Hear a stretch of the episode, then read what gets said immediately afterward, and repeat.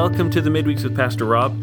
Today we're going to continue looking at Romans 9 through 11, some of the most challenging passages in the New Testament and in the Bible, and therefore in the world. And if you were with me last week, you'll remember I, I, was trying to give a framework for how I understand these chapters together. Paul is in the book of Romans, and he's presenting his gospel to the church of Rome, which is a mixture of Gentiles and Jews together. And he's presenting his gospel. Um, for I'm sure a few reasons, but one of the big ones is he wants to come to them and gain support from them so that he can be launched into Spain on further missionary work.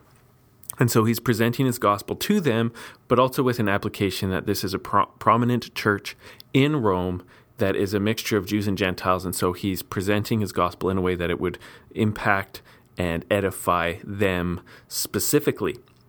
And what I said last time, if I'm uh, remembering correctly, is that there were kind of three key uh, verses, three key ideas that I'm using as a framework to help me navigate through this thing. And the first one is this that Paul is defending the Word of God. So he says in chapter 9, verse 6, it's not as though the Word of God has failed. And so he's, he's wanting to prove that what is going on with the Israelite people, the Jewish people, at the time of his writing is not indicative of a failure of God's promises and the faithfulness of his word, but he's proving that God is fulfilling his word and that he will completely fulfill his word. Uh, the other thing we said was that Paul is explaining to them a situation where he says, I don't want you to be ignorant, brothers. A partial hardening is coming on the Jewish people until the fullness of the Gentiles have come in. And so, uh, as I understand it, this is actually his main program through these chapters is to try to explain what God is up to. Um, with the fact that at the preaching of the gospel for the first hundred years, way more Gentiles came into the church than the Jewish people. Not that there were none, not that there were even few. For the early years, it was all Jewish people. It was based in Jerusalem. Um, the apostles are all Jews, so it was very Jewish. But as the years went on, the gospel came out of Jerusalem and was uh, being really welcomed by many, many, many Gentiles, so that, you know, I think even within Paul's lifetime, there would be many more Gentile believers than there would be Jewish believers. And so that ex- needs some explanation. How come God's people, who are the physical descendants of Abraham, um, seem to be rejecting the gospel, or a large portion of them? And so he's explaining what is happening. He says, I don't want you to be ignorant, meaning what? That it's possible to not understand what's going on. It's possible to be clueless. It's possible to not have the correct knowledge here. So he's educating them in how to understand their moment in history through the lens of God being faithful to his word and that he will be faithful to his word. And then the last thing I said was that um, you, we need to remember the last portion of chapter 11 where Paul says, you know, oh, the depths of the riches and the knowledge of God, how unsearchable are his judgments, inscrutable his ways. For who has known the mind of the Lord, and who has been his counselor, or who has given him a gift that he should be repaid? For from him and through him and to him are all things. To him be glory forever. Amen. And the reason I think these passages are so important is that Paul, through these three passages and everything beforehand as well, is is is being very God centered. God's glory is the most important thing. God's purposes being fulfilled are the most important thing. His wisdom that He is ruling the world through is just beyond human judgment. And we can we can begin to understand it through revelation as God reveals what He's doing. We can begin to understand it and have our ignorance removed, but we can never judge it. We can um, see it and worship it, or in unbelief reject it, but we can't judge God. We can't judge God. His His wisdom is unsearchable he knows what he's doing. And so Paul ends this section in uh, a long um, explosion of praise and worship. And so what I'm saying is that if we're if we aren't coming out of this section actually saying, you know what, God is beyond my understanding. I I, under, I understand what He's saying to me, but I cannot judge Him. All I can do is worship Him in His greatness. Then we're not totally understanding it. So these three things, God's Paul is um, defending the fulfillment of God's word, that his word isn't broken or failing, that he's revealing what is going on in the partial hardening of the Jewish people in the first century. and the incoming of the Gentiles and what God's plan is for all of this, and that uh, in response to this, we, we have to worship and bow down before God's power, wisdom, and sovereignty. And so those are my three key points, and I'll keep coming back to it because I think that those landmarks um, help us to navigate this complex argument without losing the thread. So, what I want to do is I want to come to chapter 9 then and just make some comments on the first five verses. And so I'll read it to you. It says this Paul says, I'm speaking the truth in Christ. I am not lying. My conscience bears witness in the Holy Spirit that I have great sorrow and unceasing anguish in my heart. For I could wish that I myself were accursed and cut off from Christ for the sake of my brothers, my kinsmen according to the flesh. They are Israelites, and to them belong the adoption, the glory, the covenant, the giving of the law, the worship, and the promises. To them belong the patriarchs, and from their race, according to the flesh, is the Christ, who is God over all, blessed forever. Amen. And amen. What awesome holy words. Um, the beginning of chapter 9 is one of the hardest right hand turns anywhere in Paul's writings. There's a few places where it can seem difficult to kind of follow his thread and why one thing, moment it seems like he's talking in one direction and then all of a sudden he changes subjects. Um, it happens at the end of uh, Second Corinthians, so much so. Um, I think it's you know at chapter nine again, so much so maybe chapter ten. Sorry, um, that some people suggest it's actually two letters put together because there was a while when scholars really liked suggesting that Paul's letters were just a bunch of letters cut and pasted together. Uh, there's these weird fads in scholarship sometimes that aren't helpful. But what's the deal with this hard right hand turn? So, what I'm thinking here, you know, if you're going to make a right hand turn on a street and you're driving 100, uh, crazy things happen. You know, you usually slow down and uh, take the corner in a way that keeps you on the road. Um, and that doesn't seem to be happening here. He's Paul is working really hard at one thing in Romans 8, and then all of a sudden it seems like he's doing something completely different in Romans 9. Well, it seems like that. And so it's important to understand what's going on there. If we don't understand why this transition t- um, is happening, you know, it, it doesn't help us understand why Romans 9 through 11 are in Scripture. And so Romans 8 ends with Knowing all these things, we are more than conquerors through him who loved us. So much um, confidence.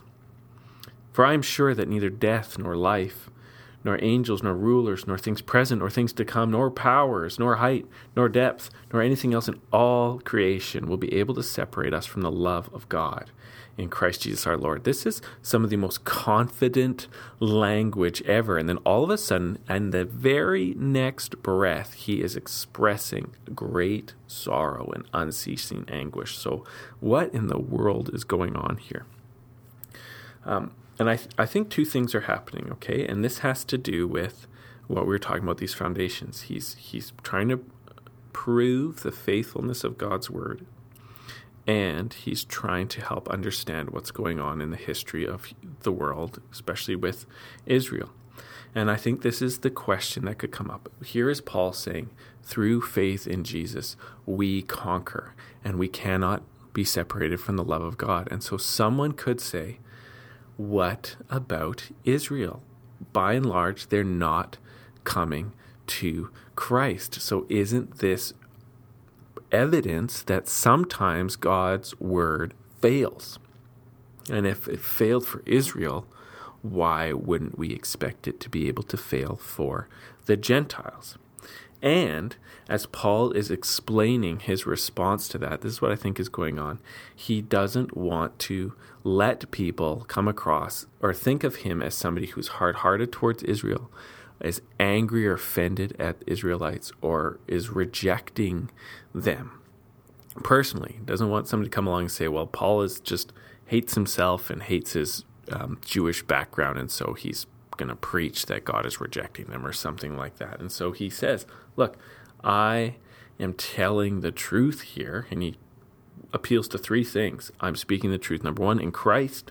My conscience bears me witness, and it's in the Holy Spirit. So, between Christ and the Spirit and my own knowledge of myself, I'm telling the truth that I am in sorrow and anguish for the sake of the Israelite people because of what's going on there. So he's committed to them and he's grieved and he believes in God's promises in their life. And he lists all these things that, according to the flesh, um, God has given to Israel the promises, the adoption, the law, the worship, um, the patriarchs. And he's saying, even from their race comes the Christ. So Jesus is a Jew. And so he's saying, like, I am in anguish over what's going on with my people. And so um, we need to, as we come to this passage, I'm just going to, I'm not going to go any further than here. We need to hear Paul saying this. Number one, he is not just being like a theological scholar, he is heart and soul um, invested in the Israelite people. And his practice was to always go to the Israelites first and preach in the synagogues first because Christ came for the Jew. And even at the beginning of Romans, he says, you know, salvation comes first to the Jews and then to the Gentiles. And this is a running theme here. And so he's appealing to his Jewish audience that's hearing him in Rome. And he's saying, look, I, I am broken over um, the salvation of the Israelites, over my people. I, I never get away from the pain of knowing that many of them are rejecting their God and the Messiah. And he's saying, I, I even could wish that I would be cut off from Christ for their sake. I wish I could go to hell so that they could go to heaven that is impossible to be so faithful to Jesus and believing in Jesus that you're cut off from Jesus, to want to sacrifice yourself for the gospel, for other people's sake. That's really impossible. It's an impossibility that you could be so full of faith in God that you're cut off from God. It, that's impossible. So he's saying, I wish that I could do that, but I can't. It's just, it won't work. Um, uh, and, and, it's a Christ like desire to be willing to sacrifice yourself for other people to be saved. That's what Christ did. That's why he came. But he's saying, like, I take this topic so seriously. I am, what I'm about to teach you does not come out of any anger, out of any hate, out of any rejection, out of any shallow emotions or anything. I'm heart and soul invested in this topic. And then there's this huge but. But it's not as though God's world, word has failed. It's not as though the problem is with God's godness. It's not his power isn't the problem. His holiness isn't the problem. His faithfulness isn't the problem. His word is not the problem. And so I'm just going to leave it there. I'm going to just um, leave this with the reminder of these three foundations defending God's word, explaining God's will for Israel at the present time, and calling the church to just bow down before the wisdom and sovereignty of God through what's going on here and being written by somebody who is so passionate about the people, so passionate about the salvation of his countrymen that, you know, it's almost like it's his right because he is a Jew and he carries the burden of the salvation of Jews so deeply that he is actually like the perfect messenger to talk about these things in Scripture. So, as we're reading Romans 9 through 11, as we're thinking about it, I want us to just hear the truthfulness that Paul, as a theologian here, is not writing just from a comfy chair in some university somewhere. He is a man who's devoted his life to preaching the gospel to people who, by and large, reject it. And he is so deeply burdened that he never gets away from the pain of his care and concern about his people coming to know Christ. And so this is the context here. Let's not um, treat this as just theological. Let's be burdened and let's even let Paul's burden for his people impact us. Like, God, where's our burden for our people group or for our people group? Would you also invest with us this Christ like desire to weep over unbelief and to seek and to pray that something would change even as we depend on you and declare that you are good and wise and just in everything you do. So be blessed. I'm really grateful for you tuning in. I really, really am grateful, and I pray that uh, God's word would would be at work in your life. In Jesus' name, Amen.